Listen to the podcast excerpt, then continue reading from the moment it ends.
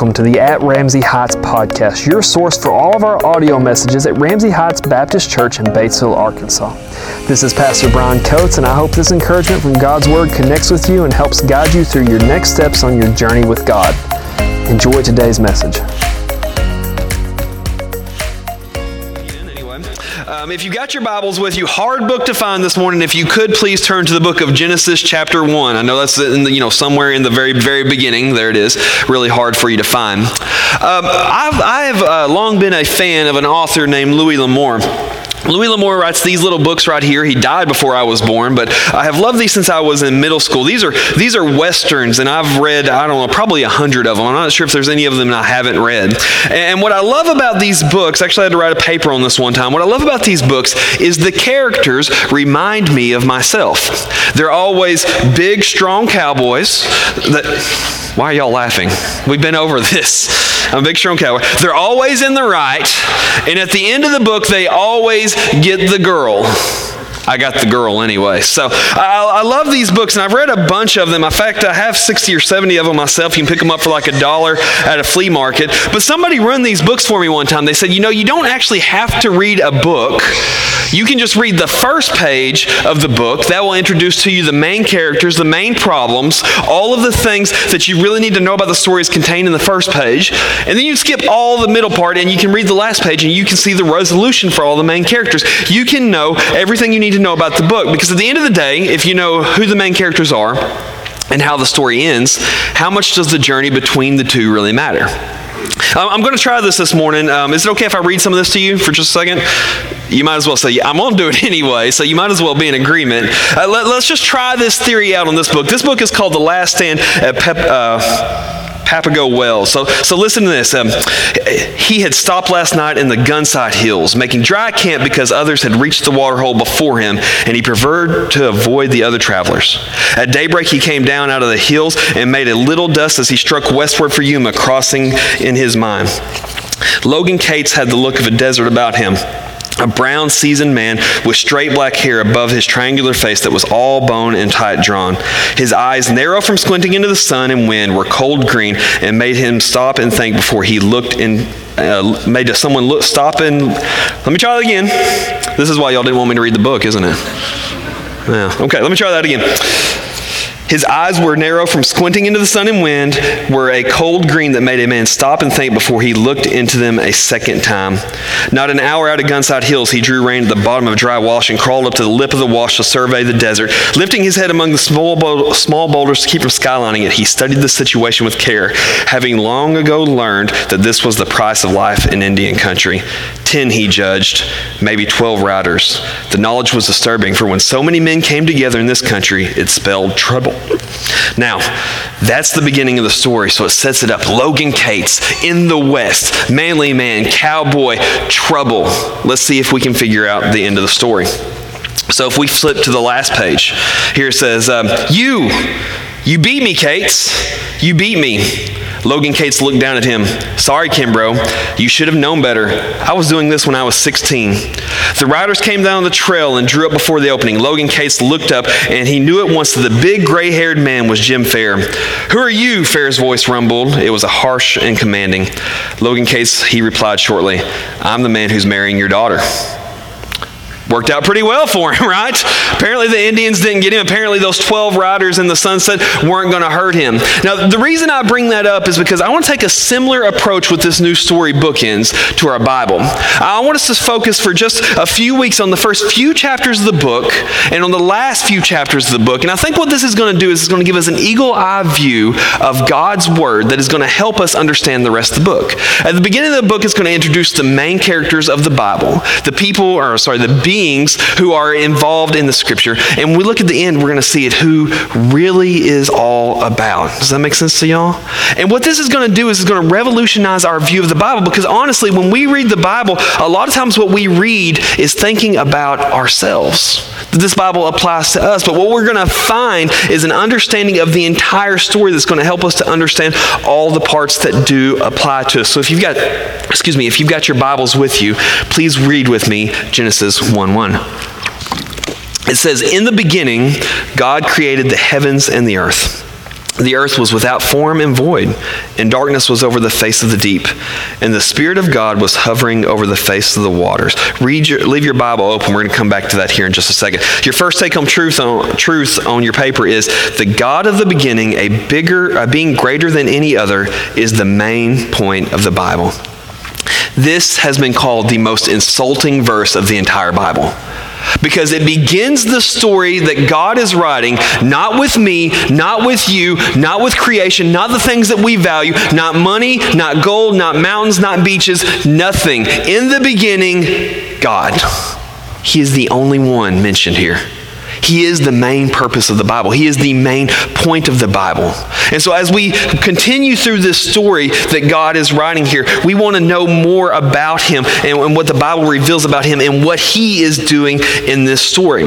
Today, as we focus on who He is, let's look at a couple of Hebrew words here to understand what's going on. The first one is the word that we translate into God. That word in your Bible in Hebrew originally was written Elohim. That is the Hebrew word for deity, a being greater than human beings who is not constrained by time, who's not constrained by the powers that we do or don't have. This Elohim is something greater than us. Now, in Hebrew, Elohim is used both to describe our God, big G God, but is also used when you talk about other gods, little g gods. So, just the same way where we might talk about God is so good, we're talking about our God, the one true God, but we might also say Shiva is a god of the Hindu religion. In the same way, the scripture uses the word Elohim to explain gods and be, um, beings that, I'm sorry, uh, deities that are above us. Now, what's interesting about this word that tells us something deep about God is that this use, word is used as a plural. The word Elohim is actually the plural of the word Eloah, which means one God. Elohim is multiple. So when God begins to write this story about himself, God refers to himself in plurality which is interesting because the, the verb is singular. It's kind of like if I said, he all went to the lake. It doesn't make sense.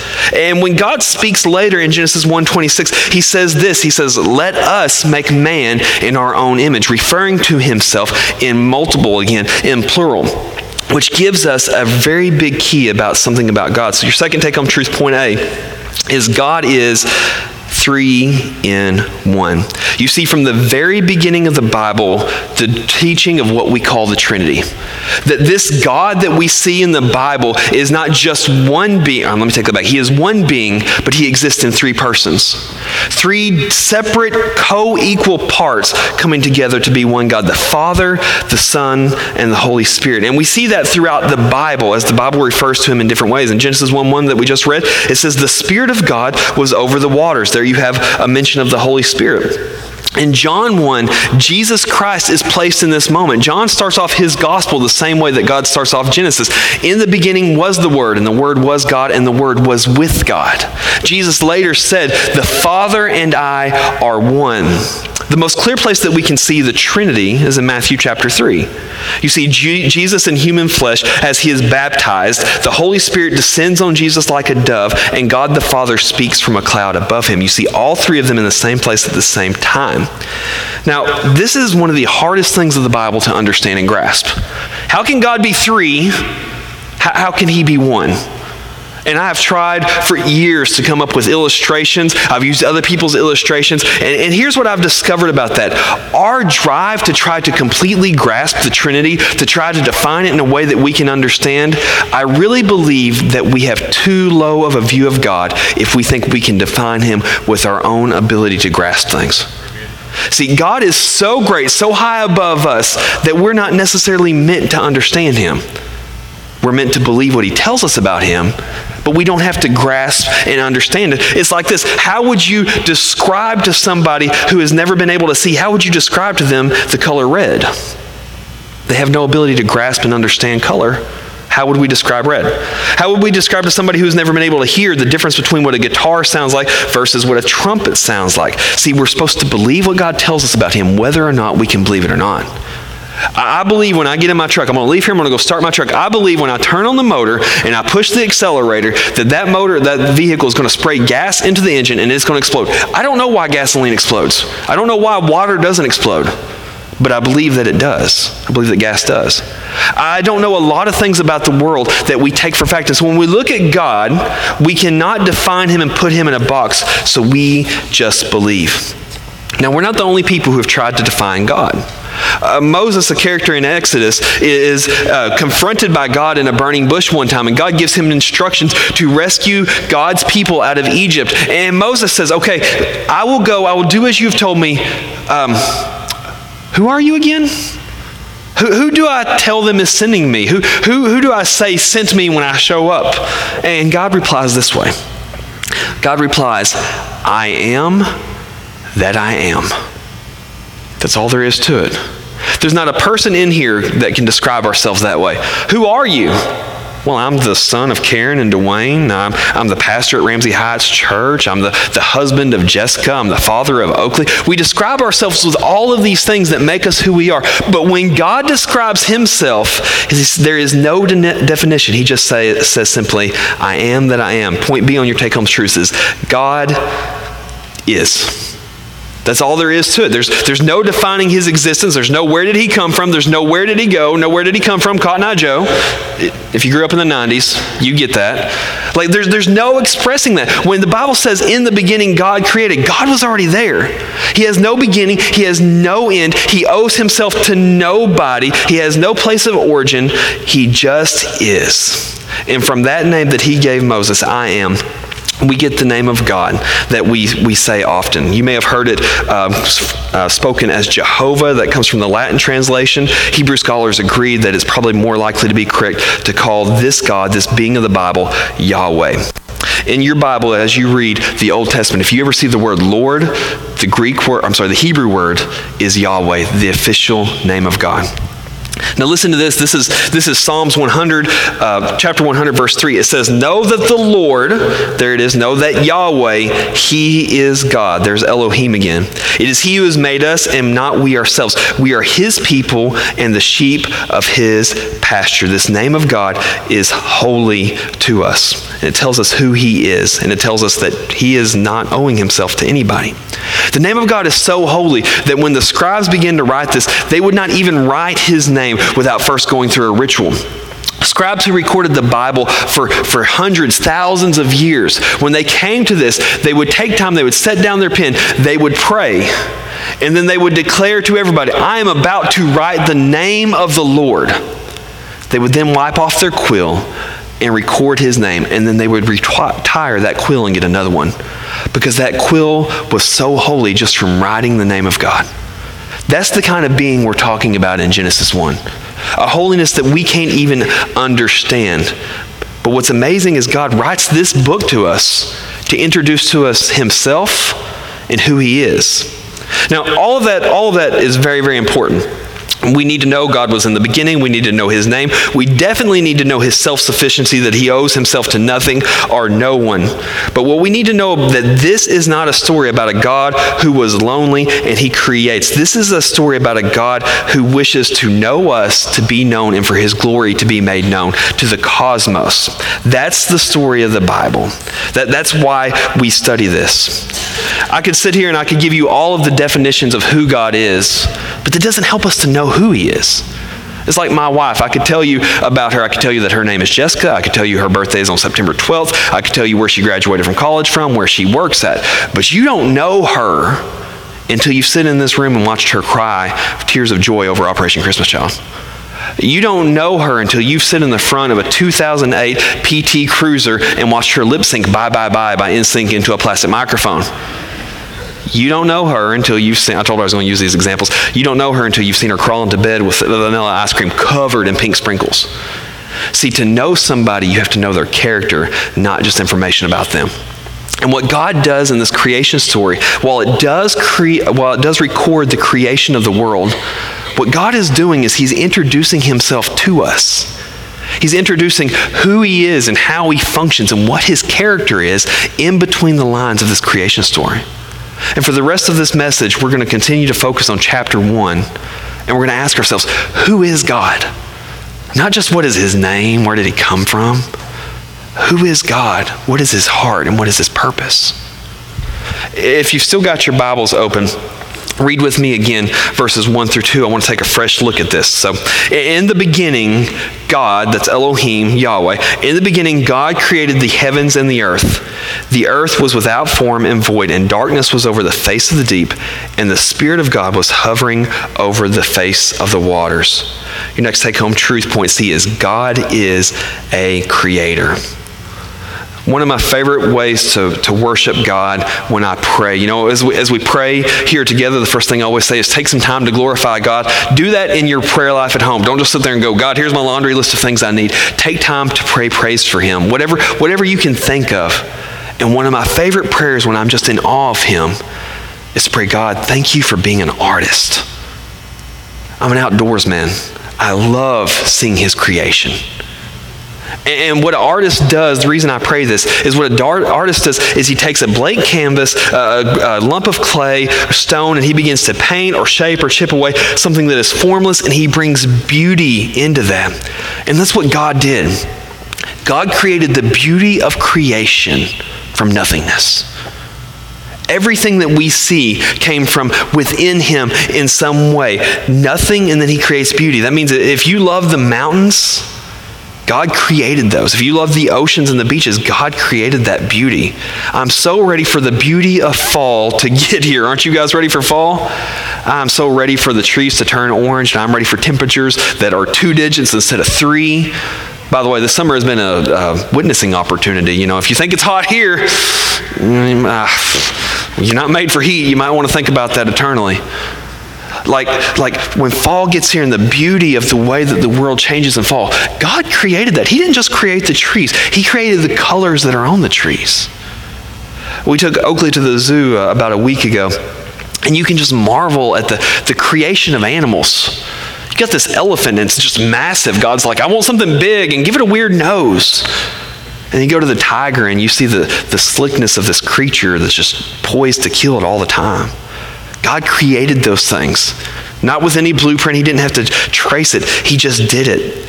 The snowflakes that fall with these intricate designs that you can only sometimes see under a microscope, the way the stars twinkle at night, the awesomeness of lightning against the black sky. God created all of those things, and creation screams of His glory.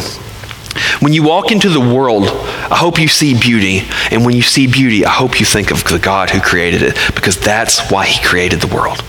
He created the beauty so that we would look at it and see that's Him. Because what happens is a creation reflects a creator.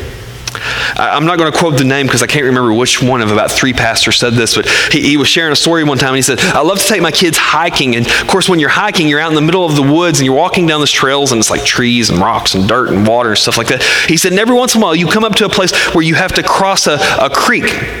And there will be a bridge there, you know, made out of wood nailed together and all that. And he said, My favorite thing to do, and I appreciate this because I'm now, you know, in dad joke mode. Uh, he says, One of my favorite things to do is just step off to the side and really study this bridge and go, Wow, kids, isn't that amazing? Look at these trees, they all fell, and then they all split themselves this way, and they organized themselves in this way, and then metal came out of the ground, and it nailed it all together, and it just happened to happen right over the creek that we need to cross. Kids, isn't that amazing? And he said, My kids always do the same thing. Dad, somebody came out here and built this. He says, How smart of you, right? You are. When you see design and purpose and functionality, you think creator. And so when we look at our world and we see design in our world, when we see functionality in our world, when we see purpose in our world, we think creator. We point back to the God who creates. The world is a testament to him. Let's keep reading in your Bibles. If you've still got your Bibles open, read with me verses 3 through 8. Then God said, Let there be light. And there was light. And God saw that the light, it was good. And God divided the light from the darkness. God called the light day, and the darkness he called night. So the evening and the morning were the first day. Then God said, Let there be a firmament in the midst of the waters, and let it divide the waters from the waters. Thus God made the firmament, and divided the waters which were under the firmament from the waters which were above the firmament, and it was so. And God called the firmament heaven, so the evening and the morning were the second day. Stop right there. The next take home truth is God brings order to chaos. That's point D. Now, this story continues. We're not going to read the whole chapter. I'd encourage you to homework for homework to go read all of Genesis 1. But let me just give you a breakdown of what happens. The same story is repeated each day, and something new is created. On the first day, we have light and dark, day and night. The second day, God divides the waters. Day three, we see land and vegetation. Day four, we see the stars, the moon, and the sun. Day five, we see the birds of the air and the fish of the sea. And the sixth day, we see living animals on land, culminating all in God's creation of humans before he rests on the seventh day. Now, what's interesting about the creation story, and God is revealing something about himself, is God creates this mass of earth, whatever it looked like. And here's how it's described it's described as void and without form. In Hebrew, those words could be translated in chaos. This creation was in chaos, but what we see with God is He begins to move in the world, and He begins to take the world into His hand, and He begins to change it. And on day one, we have a world, a universe that is void and without form, but by day six, we have day and night, we have oceans and land, we have stars and birds, and we have fish and animals. God brings order to the chaos. And listen, this is part of who God is. Chaos bends to the will of God. God is an orderer, He is a structurer. He takes care of things. And over time, He shaped things for good. And I want you to understand this about Him this morning. This may be the only thing you need to know from this scripture this morning is that God doesn't just do this with creation, God continues to do this with creation. And God can do this with the trajectory of your life. You may be sitting here this morning and going, Why is everything just always out of sorts and out of focus? Let me tell you from experience, if you follow Christ for, for very long, you will find when you submit chaos to God, say, God, this is yours. God, I submit to myself to you in this chaos. I will do what you call me to do. God will eventually take chaos and he will bring order to it. And one of the greatest things about God is he has this ability to take bad things and make beautiful things out of them. That's what he did with our world. And he's introducing himself to you and me. And he's saying, This is the kind of God I am. I take things that are broken and I make them better. I take things that are in chaos and I bring order and structure to them. And the entire trajectory of the Bible is the story of God bringing order to chaos. Let me give you a little bit of spoiler alert. I don't know if you've read this particular book or not, but here's what's about to happen. We're going to mess all of this wonderful stuff He created up. We're going to mess it up with something called sin. And the rest of the Bible is about God and His plan to undo the chaos that we brought into the world.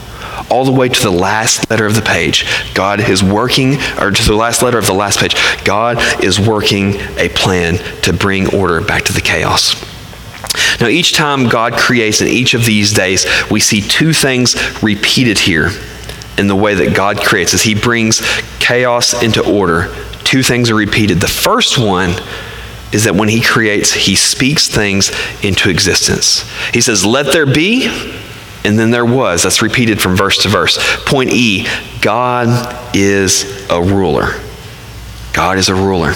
And maybe the other thing you need to hear this morning God is not here to serve you, you were created to serve him. He is the one who rules this creation. He is the one who rules this universe.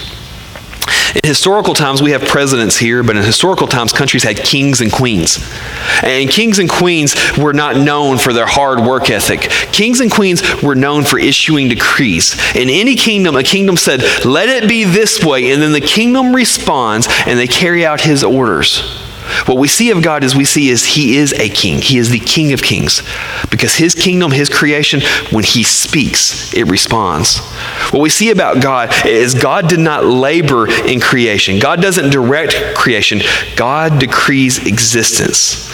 And in his creation, his majesty is honored in every way. Creation exists by his word and it responds to his word. He has ultimate control. And if you are here this morning calling yourself a Christian, let me tell you what that means. It's not a fancy word for I go to church on Sunday morning. What it means to be a Christian is that we come here and we say, I declare that God is the king. I choose to follow him and submit myself to his rule. I choose to follow him and submit myself to his decrees. He is the one who is in control. This story is about him, it's not about me. And then I declare his majesty to the world. And if my God, who is the king, if my king says to run from sin, I run from sin. If my God, my King says, declare his glory to the nations, I declare his glory to the nations. Let me ask you, why would you do that? That was like the opposite of the world dream. You have everything you want in this world. You can rule this world. You can do whatever you want to. Why would somebody say, I want to submit myself to a God? I want to follow his rules. I want to do it his way. I want to accept him as my Savior and choose to follow him. Why would I do that? It's because what we have found out is that this God that we serve, this King of Kings, he is a good God and he is a good King. Everybody say amen. He is good. And that is why we serve him. The second thing that is repeated in every aspect of creation is God looks at his creation and he says, It is good. next take home truth point F God is good. See, when he looks at creation and he says it is good, what he's looking at is he's saying this creation, it was created good. That word, that word good means desirable. That is something to be desired, to be wanted, that, that it's going to be a positive to somebody's life. It's kind of like, kind of like food. There's some food that is good food, some food that is not good food. Would you guys agree? I had a friend a few, I don't know, a couple months ago. McDonald's or somebody did this I don't know, somebody was on drugs or something. I'm not sure what the deal was. They decided they were just going to combine everything they had in the restaurant and they were going to sell like this special menu of things. And it was like a Big Mac with a filet of fish and a McRib all combined. And, and my buddy sent it out in the group. He's like, I can't wait to eat this stuff. And I'm like, that is gross. I'm not eating that. That is not good. That is not to be desired. First off, it's going to give you a heart attack. Secondly, gro- I don't know, gross. But you walk past me with a ribeye and a baked potato, I'm going to start licking my chops a little bit because it's good and it's to be desired. When God looks at this creation, he says, This is good. Why is creation good? It's because crea- a creation, any creation, is a reflection of its creator. See, a person or a being creates for two reasons. A creator creates because of need it's the reason we're in a building. We had need, so we created a building. But the true artists don't create because of need. The true artists create as a form of expression. And, when we look at Scripture, what I see in a God who can say simply, I am, I don't need anything else. I don't need any descriptions of myself. I am that I am. I don't see a God who has need. I see a God who chooses to express himself. And so all of this creation is an expression of who God is. And if God is good and he's expressing himself in creation, then creation is also good. Later in this book, I hope, I hope you spend time reading it. I hope you spend time studying it. You'll find these, ver- these words talking about the same God, talking about Yahweh. It says, God is love. You guys heard that before? Talk about God. God doesn't just love, God is love. And so, if, if God is creating, God is love, and He is creating as an expression of Himself, what that tells me is that creation is an expression of God. Creation is an expression of His love. And this creation must have a purpose. He must have a plan for that love. Because to love, you must love something. And we see a hint at what God is doing in, in verse 14. If you still got your Bibles open, read this with me. So, this is the third day of creation. It says, Then God said, Let there be lights in the firmament of the heavens to divide the day from the night, and let them be for signs and seasons and for days and years, and let them be for lights in the firmament of the heavens and give light on the earth. And it was so. Then God made two great lights, the greater light to rule the day and the lesser light to rule the night. He made the stars also. God set them in the firmamentation above the heavens to give light on the earth and to rule over the day and to rule over the night and to divide the light from the darkness. And God saw that it was good. So the evening and the morning were the fourth day. I'm sorry, I think I said third day earlier, the fourth day. Listen to what God's doing here. He, he's creating all of this. All of this beauty is being expressed by Him. He's creating this beautiful creation. And here's what He says He says, Oh, yeah, I'm going to put stars in the sky, and these will be for signs. I'm going to create a sun and a moon, and these will mark time. For who? Who needs to read the signs? Who needs time marked for them?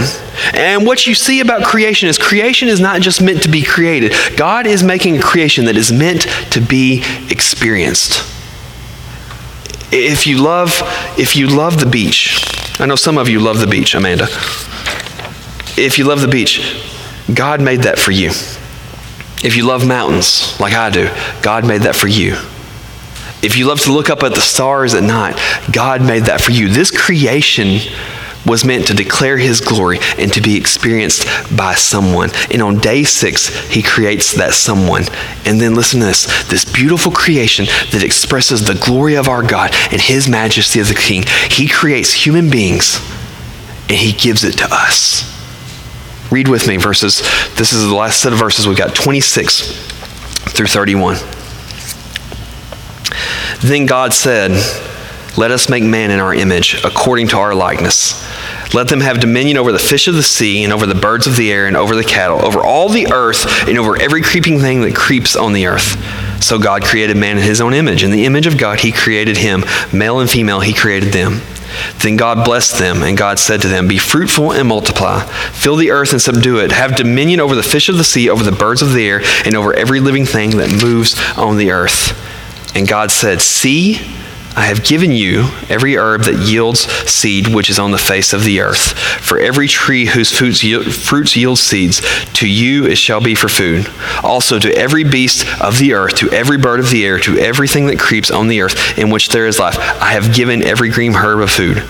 And it was so. Then God saw everything that he made, and indeed it was good. So the evening and the morning were the sixth, sixth day. Your next take home truth is God is a giver.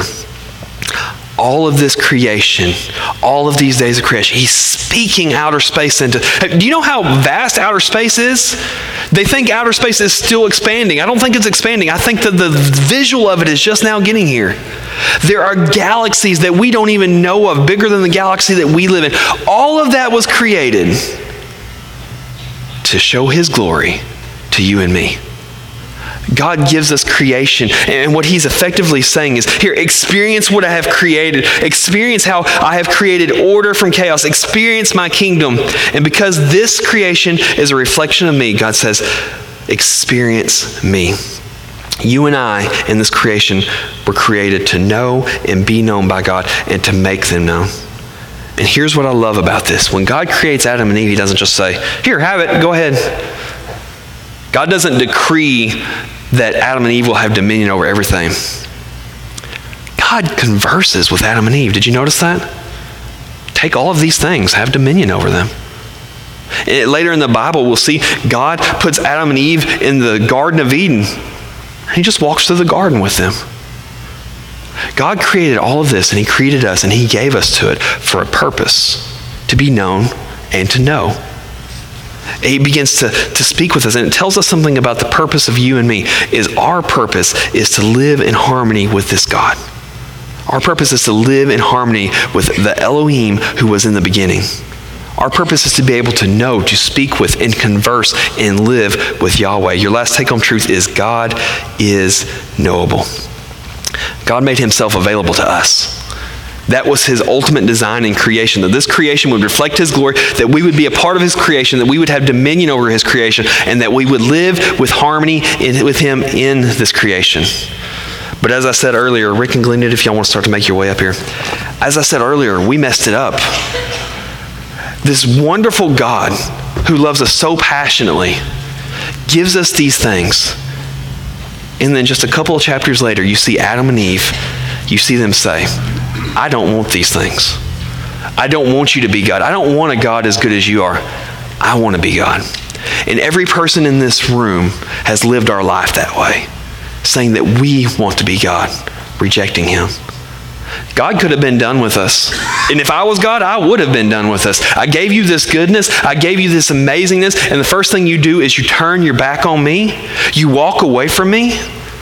But that's not who our God is because our God is good and our God is love.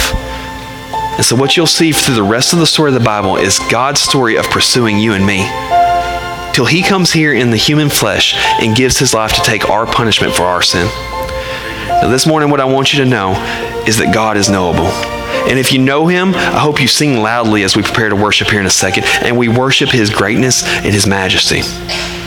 But if you're here this morning, I want you to know that this is a real God. And one day, you will be brought back under his rule. The Bible says this every knee will bow and every tongue will confess, and we will do that in this life or we will do that when this life is over. But we will stand before God and we will say, You are the Creator. God gives us the ability to walk into that moment with confidence in His love because of what Jesus did for us on the cross. If you're not one of His believers, if you've not placed your faith in Him, I want to invite you to do that today. Because God's design was not for you to live separate from Him for all of your life. God's design was for you to live in harmony with Him. And He provided the way for us to do that again. I'm standing up here waiting on you. I'd love to talk with you. Let's stand up and worship, please.